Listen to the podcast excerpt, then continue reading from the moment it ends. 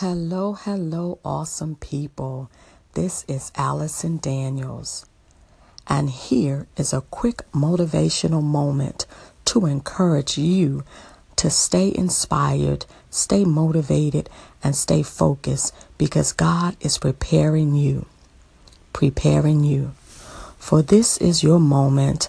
God is arranging things on your behalf. He is organizing your next business plan. He is grooming you for the next client that you will need to coach in this new season, preparing you. Do not be alarmed. God is putting things in order for your arrival.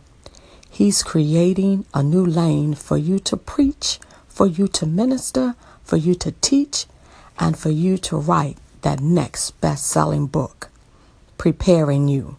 God is shifting things just for you. He's tweaking and fine tuning your purpose and the plans that He has for your life, preparing you. God is perfecting that which concerns you. He is developing you so that the minor things that will come to you will not destroy you, but build you up in His Word.